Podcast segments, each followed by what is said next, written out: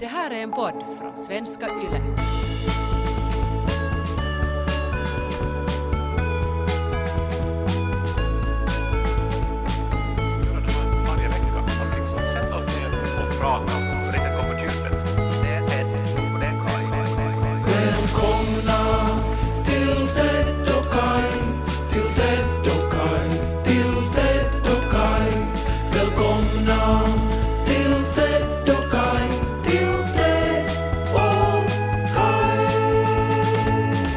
Vet du vad blåbär är på engelska?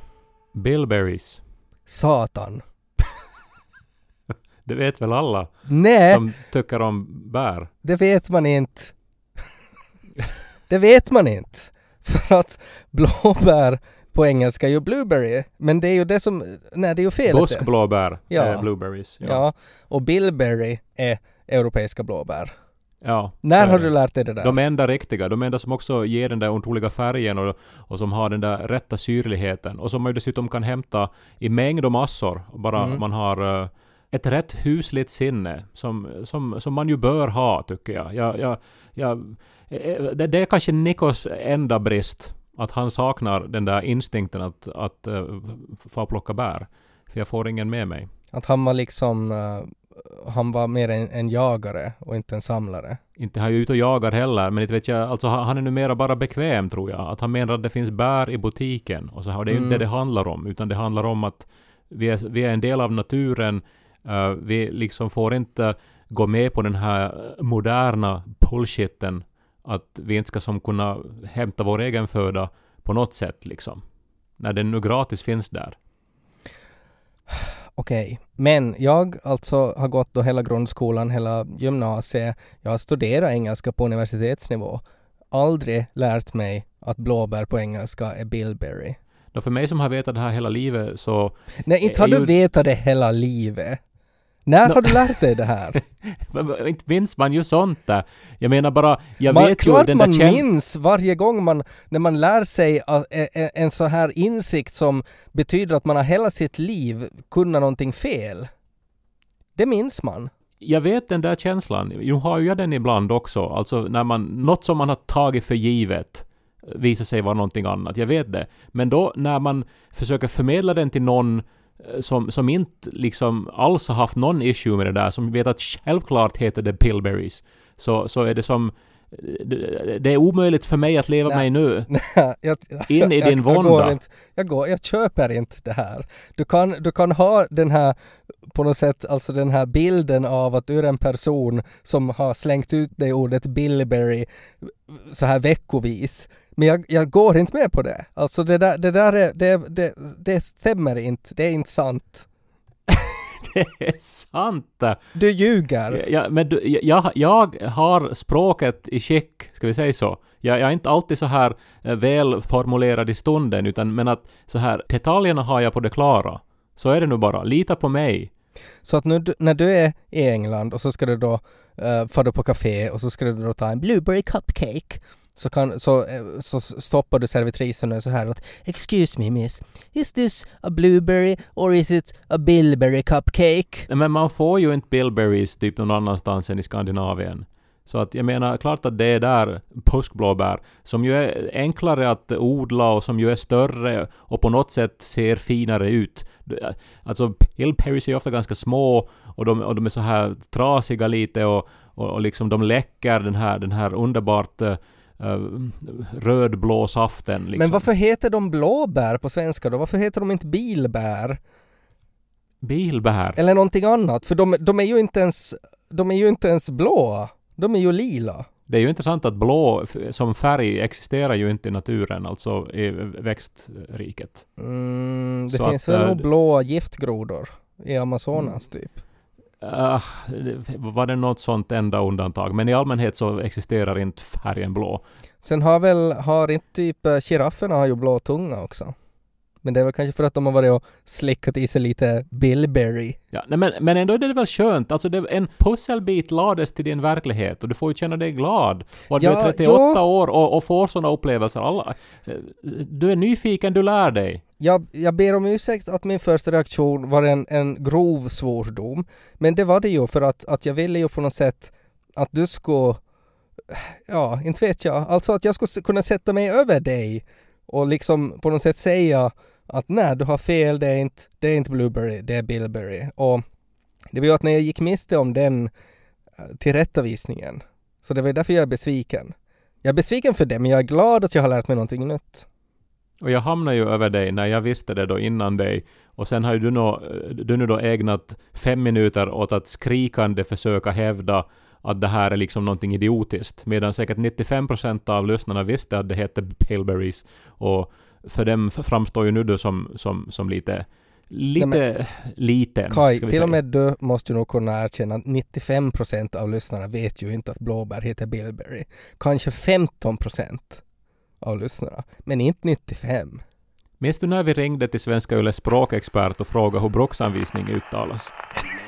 Buen purmo puutuossa robotning, som talar sitt så popna popcorn, så börjar vi popnu denna popcorn, så börjar vi lys på Ted och Kai. Jag är lite frustrerad idag Kai. Ja, gå. Är du också frustrerad? Men du får börja. Ja, när jag sitter i bilen, eh, jag brukar inte sitta i bilen när vi, när vi poddar, eh, och jag kör inte, måste jag kanske påpeka, utan att jag sitter, jag sitter parkerad några meter från mitt hem helt enkelt i bilen för att eh, jag måste komma bort från min son. Det låter... Ja, jag vet inte. Vad, vad har han för fel då? Eller vad är du rädd att han ska göra? Han är lite flunsig, Eh, för han har ju börjat dagis och han var en vecka på dagis och sen förstås så, så får han dagisflunsan. Eh, och eh, jag har varit hemma med honom idag och det har varit utmanande. Som det alltid är när han är lite krasslig och, och man är hemma. För att det, det är liksom, det är svårt att titta på underhållning om man försöker sådär med ena handen lite jobba och det går inte riktigt så bra. Så det blir frustrerande. Eh, Sen var det Men, men en, alltså, ja, jag, jag måste bara inskjuta att när du, du säger att det är svårt att hitta på underhållning i en tid när det finns ett helt YouTube där ute och det finns spel uh, i mi- mi- miljontal. Jag menar, när, alltså på, på 1632 i Kuhmo, då var det svårt att hitta på underhållning till barnen. Men idag är det ju inte svårt att hitta på underhållning på något sätt. Nej, det är klart att jag kan ge honom en, en skärm och säga att sitt på den här hela dagen. Men då, då kommer ju det här samvetet emot att, att, att kanske det inte är bra att se så där länge på en skärm. Att hitta på underhållning som, alltså mer den här Kohmo 1600-talsunderhållningen. Alltså barn behöver ju ha lite sånt i sina liv också och det är ju det som är utmanande. Men det har varit en sån här överraskningsbonusutmaning idag också. Det är någonting med rören ehm, i vårt husbolag um, som inbegrep att mellan 8 och 2 så fick man inte spola något vatten överhuvudtaget. Och när jag sa det här åt Lo, att nu är det en sån här specialgrej sen, eh, att nu får vi inte, vi får inte eh, sätta något vatten att rinna, vi får inte spola någonting i vässan, eh, vi, det ska inte vara något vatten alls i rören. Så då var hans reaktion, okej pappa, jag är jättetörstig. Och så var det sådär att okej, jo förstås är du törstig, klart det. Eh, jag har ju förberett mig att här har jag ett ämbar vatten i kylskåpet. Att drick så mycket du vill. Okej. Och så drack han då jättemycket vatten och sen efter en liten stund Pappa, nu har jag ett så här behov av att urinera. och då är det så okej, du kan göra det men kom ihåg min son, du får inte spola. Och så sa han Pappa, jag måste spola. och så sa jag att nej, nu kommer du ihåg att det är den här grejen att nu mellan 8 och 14 så spolar vi inte. Alltså då kan det, det är några gubbar som är där och klättrar i rören och om vi spolar kissi på dem då så då får de det liksom i ögonen och munnen och faller ner som att vi orsakar en, en katastrof. Har du Lo sett på Cliffhanger med Sylvester Stallone? alltså att, att det, det blir så här att, att jag försökt förklara hur hemskt det är om det rinner något vatten. För jag tänker att jag, skräm, att jag, jag inleder med att skrämma honom, att han orsakar andra människors död. För jag känner ju min son och ibland måste man liksom direkt gå till det för att förhindra saker. Ja. Men han ville ändå spola för att för att man måste ju spola. Det har de sagt på dagis. Hur skulle det där kisset bara kunna vara där?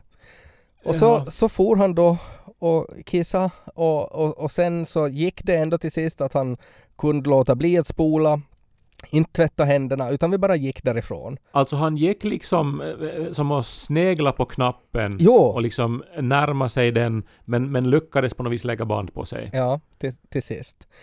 Sen efter en liten stund så när han har druckit ännu mer vatten, för det, är ju, det funkar ju så att om man säger att nu, får det sen, nu är det sen något med vattnet, så då aktiveras det, okej, så jag ska alltså dricka mycket vatten. Uh, och så behövde han få kissa igen och då skrek han ju för att han tyckte att det luktade kissi och han ville inte kissa på en vässad bytta där det redan fanns kissi. Och sen var det ju igen den här spolningen efter det. Övervägde ni att liksom gå ut i skogen och kissa där? Eller är det på något vis överkurs? Ja, han, han vill inte. För, det, för Nej. varför, varför ska man göra det? Men alltså, det blev, alltså det aktiverades så starkt hans att han måste spola så att till sist, och jag är inte liksom jättestolt här med, med min liksom uh, uppfostringsmetod, men att till sist så tog jag silvertejp eh, och så tejpade jag alltså WC-stolen så mycket så att den gick att spola. Alltså så att, att jag tejpade över hela knappen. Jag, jag, jag tänkte att du tejpade på något vis fast Los händer eller någonting. Så att det inte skulle som, alltså, du som vira in honom i tejp. Nej, men jag, te- jag tejpade alltså, jag tejpade så mycket på, kring liksom spolningsknappen så att det gick inte, det gick inte att spola. Ja, smart, eller, men också lite desperat. Jag menar, det går väl att låsa vässadörren eller någonting? Ja, nej, inte, inte från utsidan. Ja, okej. Men, men du tror alltså att han skulle ha smugit in dit och Jo, spolat jo, trots han att han, han visste stod- att människor... Han stod och skrek och hade händerna på spolknappen och skrek att han måste spola för att det blir, alltså om man säger nu är det sen viktigt att du inte spolar så då är hans starkaste instinkt att nu ska jag spola. Ni skulle ha kunnat spol nog, kanske. Ja men vad händer då? Alltså för att jag, jag tänker ju också alltså att om man får en sån här A4 genom brevinkastet, alltså det står ju inte rakt ut att det kommer att vara som, som Cliffhanger och den här filmen med Harrison Ford där han är presidenten och springer i kloaken. Eh, och den här ena scenen är The Shining med det här blodshissen. Alltså det är ju liksom mellan raderna så insinueras det ju att det här är det sen som kommer att hända om det kommer en droppe vatten. The spoling. Ja, uh, ja, nej men alltså jag, jag antar väl att det är som, vet du, att de vill minimera det hela. Så att om de lägger ut det hela husbolaget att nu ska ni inte fara och duscha, nu ska ni som inte spola vatten. eh, så, så då är det väldigt få som gör det. Men om det nu händer en spolning så tror jag att vad de nu gör Ja, förstörs då. de kan inte liksom skriva då att, att, sådär, att det skulle vara bra att ni inte spolar utan man måste skriva med stora bokstäver att inget rinnande vatten för att annars skulle folk inte liksom ta det på allvar. Ja. Jag tror att det var, det var också det att det var både någonting man inte fick göra och att det var en knapp som inte fick tryckas på. Alltså jag tror att det, att det också förvärrar situationen. För det vet man ju själv att om någon säger att jag trycker inte på den här knappen. På den här knappen som gör att det spolar. Du får inte trycka på den. Så då vill man ju trycka på den. Absolut. No, men det, det blev ju en ganska nyttig lektion i liksom eh, att eh, liksom lägga band på sig ändå, får man ju hoppas. Även om det var ju... Ja men är det nyttigt, alltså sådär att, att om man tänker att om man till sist skulle ha kunnat så här kommunicerat att nu ska vi sen inte göra det, okej far, jag ska inte göra det. Då skulle det kanske vara nyttigt, men att ja, om det ändå liksom går så långt att, att en annan människa silvertejpar eh, liksom fast det som inte ska tryckas på, då är det väl inte jättenyttigt. Samtidigt ser jag ju att Los instinkt är ju, är ju vet du, såna här människors instinkt som går långt i livet. Som alltså ifrågasätter, som, eh, som dras till det som är liksom förbjudet och som är på något vis kontroversiellt och som vill på något vis se vad som händer om man ändå eh, inte gör som folk säger utan som man vill. Det är också de människorna som förstås blir pankrånare och knarkare. Men vissa blir framgångsrika entreprenörer tror jag.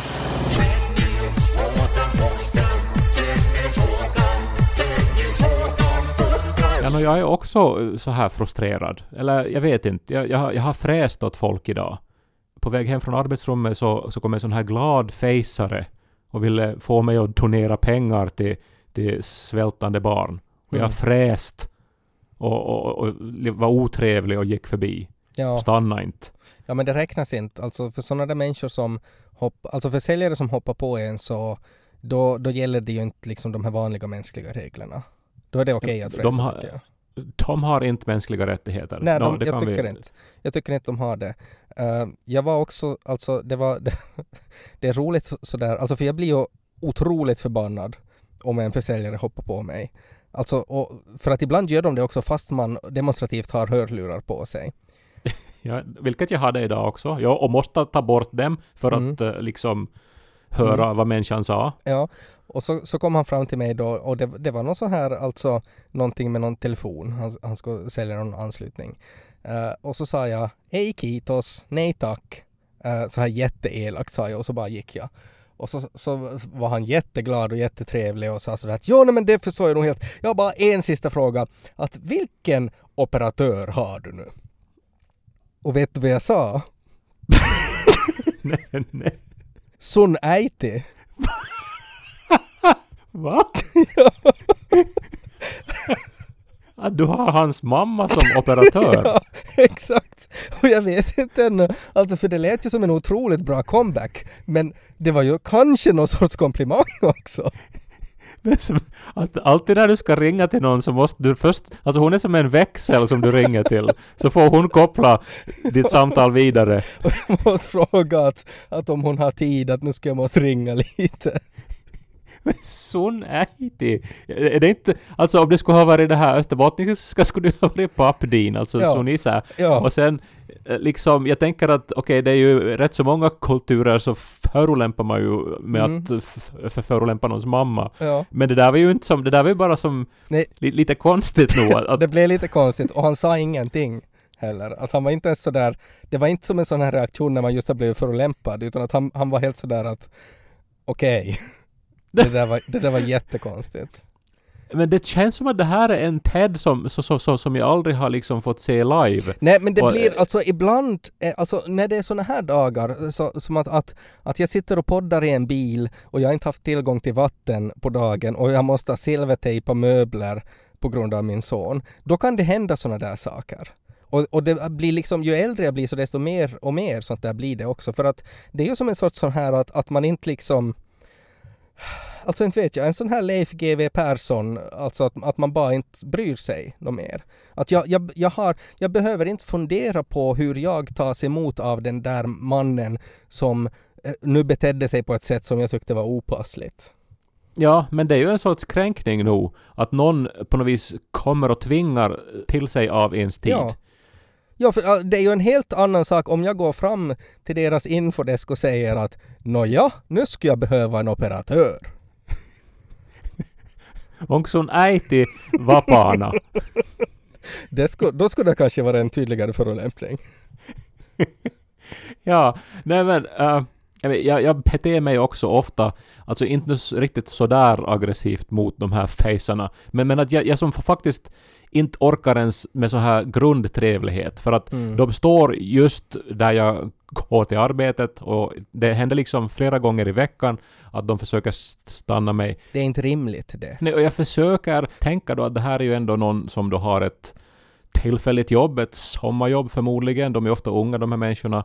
Och att de, en, alltså, de, de istället för att bara vara lediga och sitta hemma och drescha och åka på sina fasansfulla elskåtrar, så åtminstone så jobbar de ju liksom och försöker tjäna pengar och liksom använda sin tid till någonting liksom. Ja, men det är, Så, nog mycket, det är nog mycket som ska ha gått bra den dagen innan man har liksom den medkänslan till, till människan när man går i ett shoppingcenter. Nå, hon som idag försökte stanna mig hade ju ingen aning om att det var en författare med två dagar kvar till recensionsdag som Ja. hon mötte.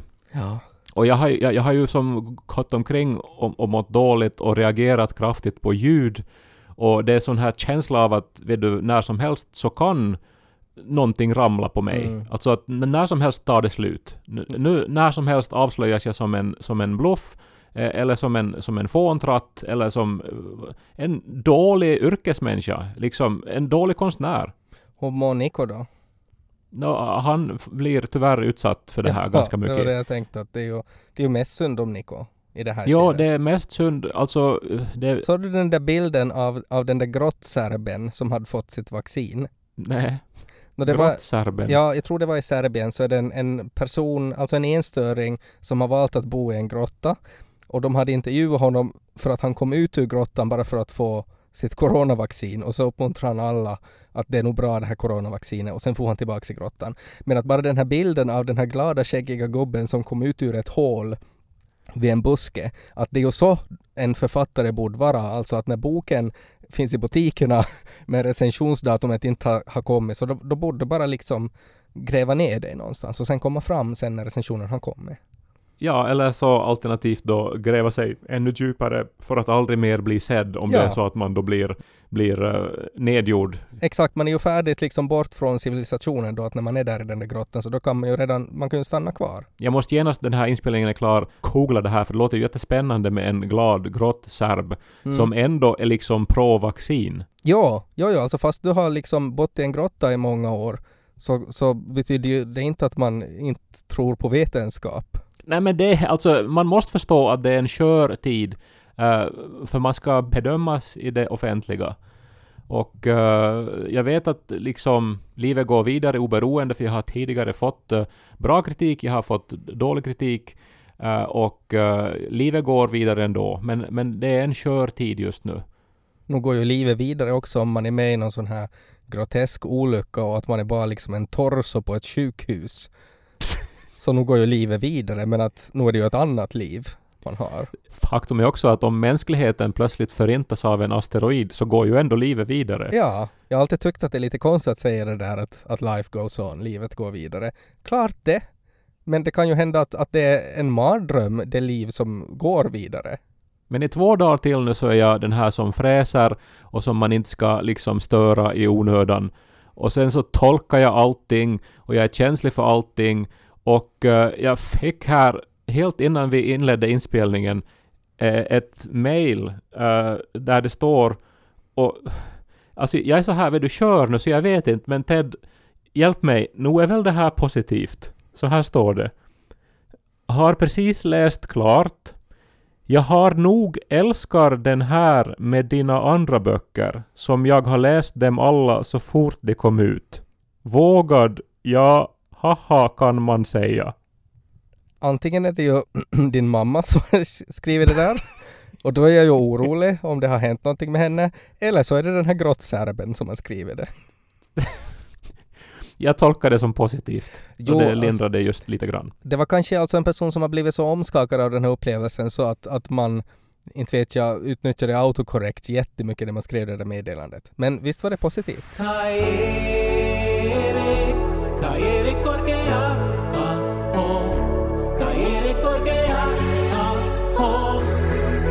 Kai ko, ko, ko, ko, korkea, ho. På tal om det där meddelandet som refererar till förra avsnittet där din mamma eh, upplevde att eh, omslaget till din roman var väldigt vågad. Så har du följt med Quentin Tarantino vad han sa i en podd? Nej, det har jag inte. Han sa att eh, hans mamma kritiserade Quentin när han var ung och när han höll på eh, och, och skapa sin karriär.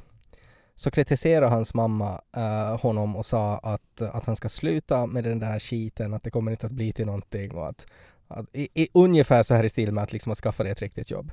Och då bestämde sig Quentin att okej mamma, för den där kommentaren så kommer du inte att få ett, ett penny av mig. Alltså du kommer inte att få en cent av min, mina framgångar sen när jag har liksom made it. Bara för att du sa det där. För att föräldrar måste förstå att det de säger åt barn spelar en roll. Oj, det här var ju en väldigt dramatisk historia. Man skulle vilja höra hennes kommentar till det hela då. Att har hon i efterhand på något vis ångrat sig? Eller menar hon ännu att det han gör inte är ett riktigt jobb? För det kan ju finnas en sån Eh, inställning i en del människor från den där generationen att inte spelar det någon roll om du liksom eh, blir rik om du gör ett jobb som är moraliskt förkastligt. Nej, alltså på ett sätt så spelar det ju egentligen ingen roll tycker jag vad hon, vad hon tycker idag eller vad hon menar. Alltså, för det tar ju inte bort att hon sa det där. Det som ju är intressant är ju att det att hon sa den där kommentaren åt honom så kan ju också ha bidragit till ett sorts jävlar anamma eller någonting hos Quentin när han var ung och, och, och skapa en drive hos honom. Men nu ska jag åtminstone visa min mamma att det här går att skapa en karriär av. Men det är ju det, man har ju inte riktigt den valmöjligheten att se sin mamma som någon sorts fiende som man ska visa, för det är ju ändå liksom ens mamma och det är ju det som gör de där kommentarerna så sårande och så Mm. problematiska. Mm. Men för, jag menar alltså här så plottar ju Quentin säkert ett stort sår han har. Mm. Att eh, okej att han liksom visar ju att hon hade fel och han har ju blivit erkänd och fått eh, alla möjliga pris och mycket pengar. Och, eh, men ändå, så om en av de där viktigaste människorna inte gillar det som eh, man gör, så då Mm. är det något som är ett stort sår. Ja, då spelar det ingen roll hur, hur recensenterna prisar någonting till skyarna om mamman inte tycker att det är värt något. Jag minns ju igen att jag sa som barn att om jag någon gång blir rik så ska jag köpa ett hus i Florida åt er. Sa jag till mamma och pappa. Varifrån, varifrån kom Florida? Alltså, Nej, det var väl den här sinnebilden för paradiset var väl Ja, Florida. Idag ja. är det väl allt annat. Men, ja. men hur är det där då om liksom Luke kommer och säger att, att pappa, jag ska bli världens bästa rapper. Mm. Liksom. Jag ska bli Kanye West. Liksom. Är inte då liksom din, din uppgift lite som far också att... eh, eller ja, jag vet inte. Men att på något vis ge lite realism nu eh, in i hans dröm. Att, eh, att visst, sikta på en karriär inom musik, men försök nu inte liksom för hårt heller. För att det... det eller jag vet inte, det här Nej, kanske... kan- Nu, nu, nu är det Satan i mig som talar här. Nej, man kan peppa utan att krossa. Alltså att man kan vara realistisk och, och på något sätt så här säga att, att nu har jag ju inte jättemycket erfarenhet av just rap men att jag vet ju att, att musikbranschen är ju hård och att det är ju väldigt få som klarar det. Du ska förstås tro på dina drömmar och, och, och, och så kan jag försöka liksom facilitera att han eh, kommer in på någon sorts musikakademi eller vad man nu vill då studera för att bli liksom eh, rapkärna. Men förhoppningen, alltså innerst inne så vet jag ju nog kanske då att chansen är minimal att han skulle lyckas, att han skulle bli den nästa Kanye West. Um, men då skulle jag väl kanske önska att han skulle själv komma till den insikten. Alltså, att han skulle själv på något sätt inse att okej, nej, men det här, det här var inte för mig, sen när man har prövat det. Ja, no, i alla fall ska man väl nog vara jätteförsiktig med att krossa någon sorts uh ambition i eh, ett barn. Mm. Alltså, om det, det finns en, en, en låga som brinner så ska man nu inte släcka den.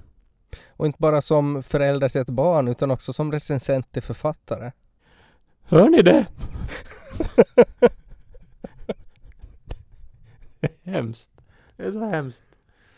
Åh! Vad ska vara den bästa rubriken på recensionen? Fullträff från Korkeaho.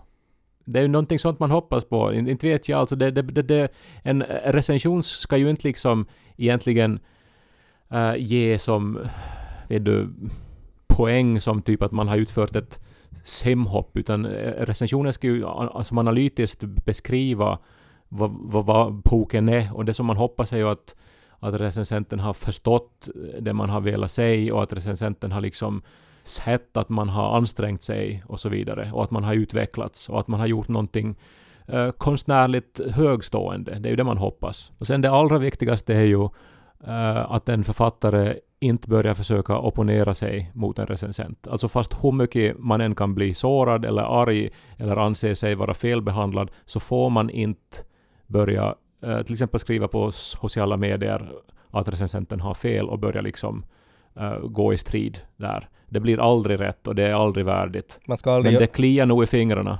man Det är ska, som när Love du inte får spola på vässan. Så för flera år sedan så borde någon ha satt silvertejp runt Geir Rönning.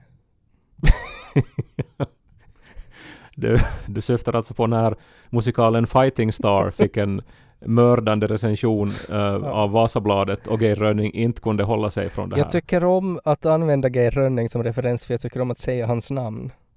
Geir Rönning. Det känns som när man öppnar en regnrock. Det är bara liksom Geir Rönning. Jag tror det kommer att få en jättebra recension. Jag tror inte du behöver vara orolig. Tack. Och till dig som skrev recensionen idag, tack. Tror jag.